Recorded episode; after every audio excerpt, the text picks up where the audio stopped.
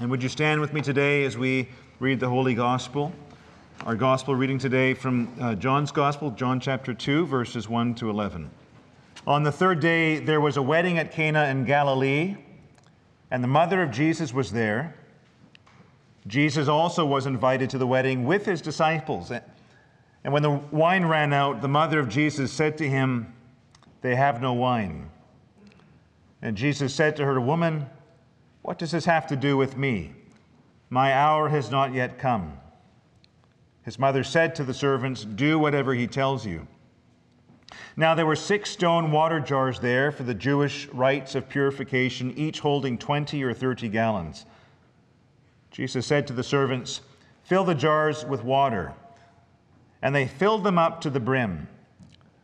And he said to them, Now draw some out and take it to the master of the feast. So they took it.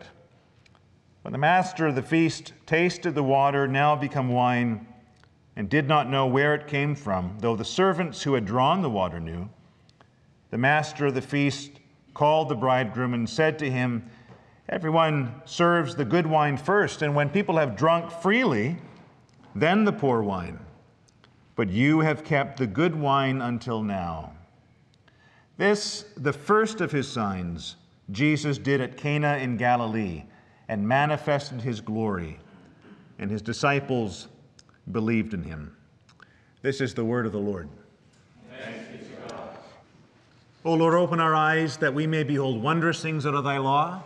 Speak, O Lord, for your servants listen.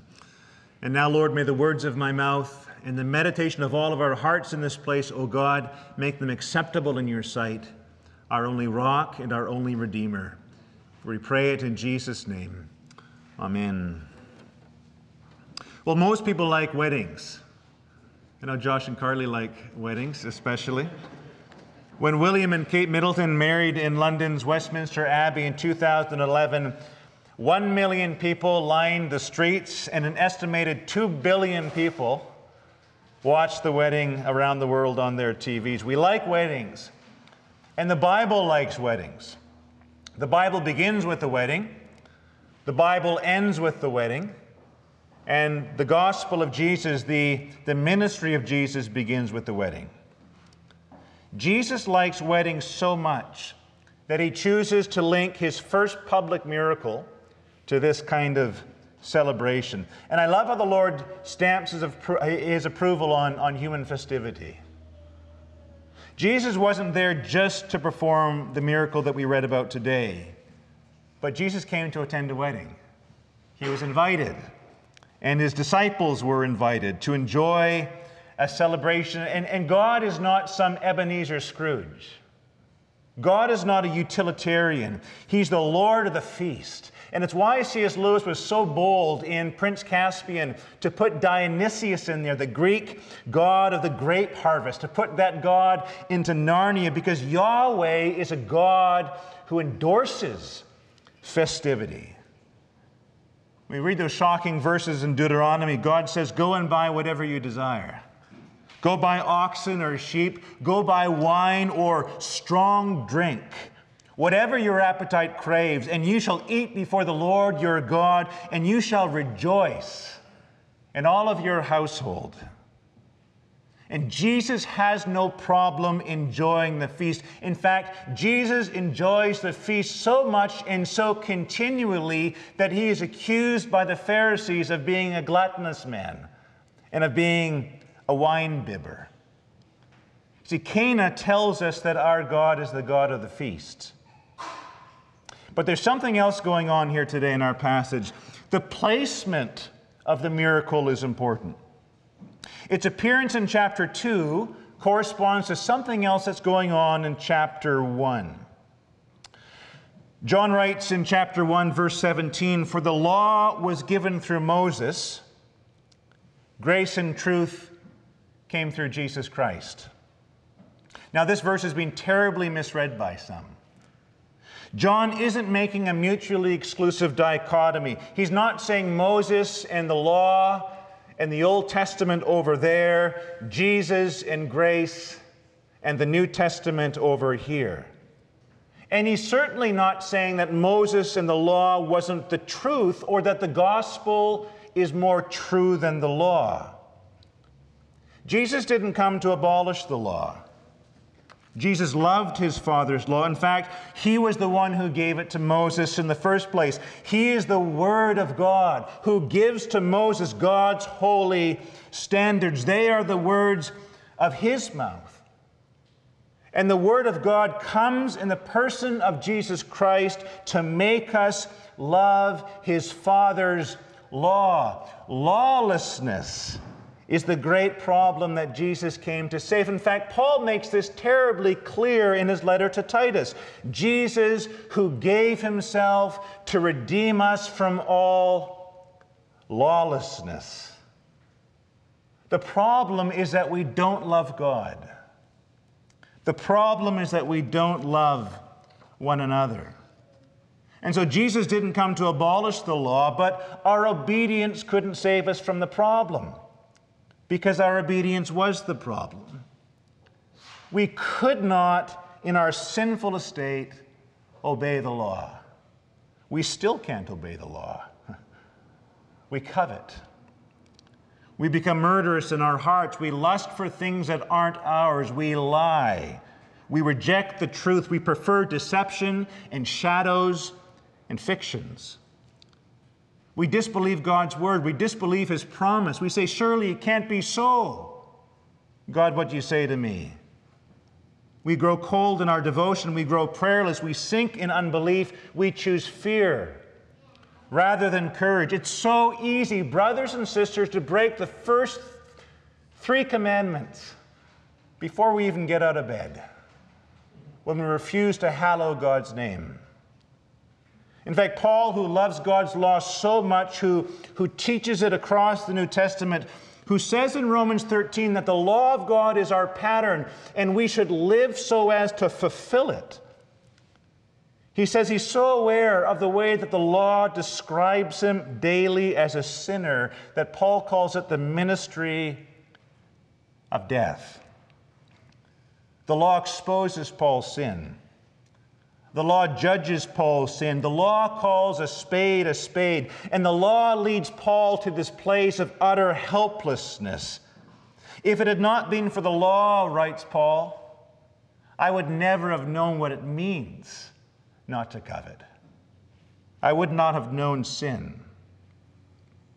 Moses, John writes in chapter 1, Moses gave us the law. Moses gave us the standard of God's righteousness by which we perceive our sin. Moses showed us how high and how exalted and how fiery is the holiness of God, that it goes forth and it burns up all of his enemies, not to be trifled with. And Jesus also comes with the truth, he says. Jesus comes with the truth of God's righteousness. He comes also with the law. You must be what? Jesus says. You must be perfect, even as my Father in heaven is perfect. In fact, Jesus teaches us what the law of Moses really meant in the first place. Israel had watered it down. Israel had forgotten God's law. And Jesus tells us what it looks like to love God the way that we ought to. In fact, he says your love for God should be such that your love for your family looks like hatred in comparison. And Jesus teaches us what it really means to love our neighbor. He says we should go two miles instead of one. And if our neighbor asks our cloak, we should give him our tunic also. And then Jesus says these words that a lot of people wish he hadn't said. He says, The way to my Father, the gate to my Father, it's narrow. And the way to my Father is hard. The way that leads to life. And few there are who find it. See, Jesus also teaches the exacting truth of the law. Jesus also calls us to this holy standard, but Jesus gives us more than Moses did. Jesus gives us more than the truth. Jesus gives us grace. Law came from Moses, in Christ, truth and grace. And to drive home this distinction in chapter 1 between Moses and Jesus, John, this profound theologian, he places and he describes the first of our Lord's miracles in chapter 2 the miracle of the water changed into wine. This is Jesus' first miracle. And John is contrasting it here with the first miracle of Moses. Do you remember the first miracle of Moses? What was the first great plague that Moses unleashes on Egypt? And the Lord said to Moses, Take your staff and stretch out your hand over the waters of Egypt, over their rivers their canals and their ponds and all their pools of water, so that they may become blood.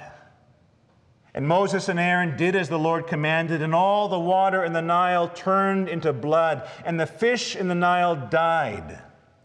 And the Nile stank, so that the Egyptians could not drink the water. Moses' first miracle is to turn water into blood, blood that kills, blood that stinks a ministry of death. Jesus' first miracle, however, is very different. He turns water into wine. Wine that strengthens, wine that refreshes, wine that gladdens the heart of man. The ministry of life. The ministry of death, the ministry of life. The law is holy. The law is righteous and it's good. It shows our deformity and it calls us upward to God's holiness. It's to be loved, it's to be cherished, it's to be remembered, it's to be adored. But Jesus Christ alone can get us there. He who died for our sins on the tree, He who looks on pity in our weakness and on our rebellion, he who becomes a man for our sake, so that he could live to his Father in the way that we could not, who takes our sin and our guilt and our inability to love God's law and he swallows it on the cross, making it like it never was, who takes our water, the water of our utter failure and transforms it into the finest wine. Brothers and sisters, John tells us today that Jesus Christ is the grace giver. Jesus Christ is the life giver. We deserve none of it, not the least of it, but He is the Lord of the feast. He is the true God of wine that the Greeks were only dreaming about, and He prepares a table in our presence, in the presence of our enemies in the presence of all those sins that get the better of us, in the presence of all of our fears and our doubts and our hypocrisies, in the presence of our continued rebellion against Him, He, the Lord of the feast, prepares a table with bread and with wine, and He assures all of us today, if we only dare to believe Him, that He comes with goodness and kindness and mercy. And he brings to us today this message that he has come and he has lived for us a life that's pleasing to God. And he invites us into his own relationship with his Father perfect standing, perfect peace, perfect righteousness. And so today, as we come to this high table of the Lord, as we come to this high place of mystery where the benefits of our Lord's passion are given to us powerfully and efficaciously today, the Lord of the feast, brothers and sisters, He promises you grace. You don't deserve it. I don't deserve it. But whatever sin you've committed this week, no matter how dark and how twisted your thoughts, no matter how profound your failures, no matter how internal and intentional your rebellion, Jesus Christ, the Lord of the feast, He comes to offer you peace. And He comes to offer you pardon, to take the water of your life and to transform it into the finest wine. And so, very simply today, brothers and sisters, the Lord give us grace to believe His holy gospel and to throw ourselves into His care. and into his compassion. In the name of the Father, the Son, and the Holy Spirit. Amen.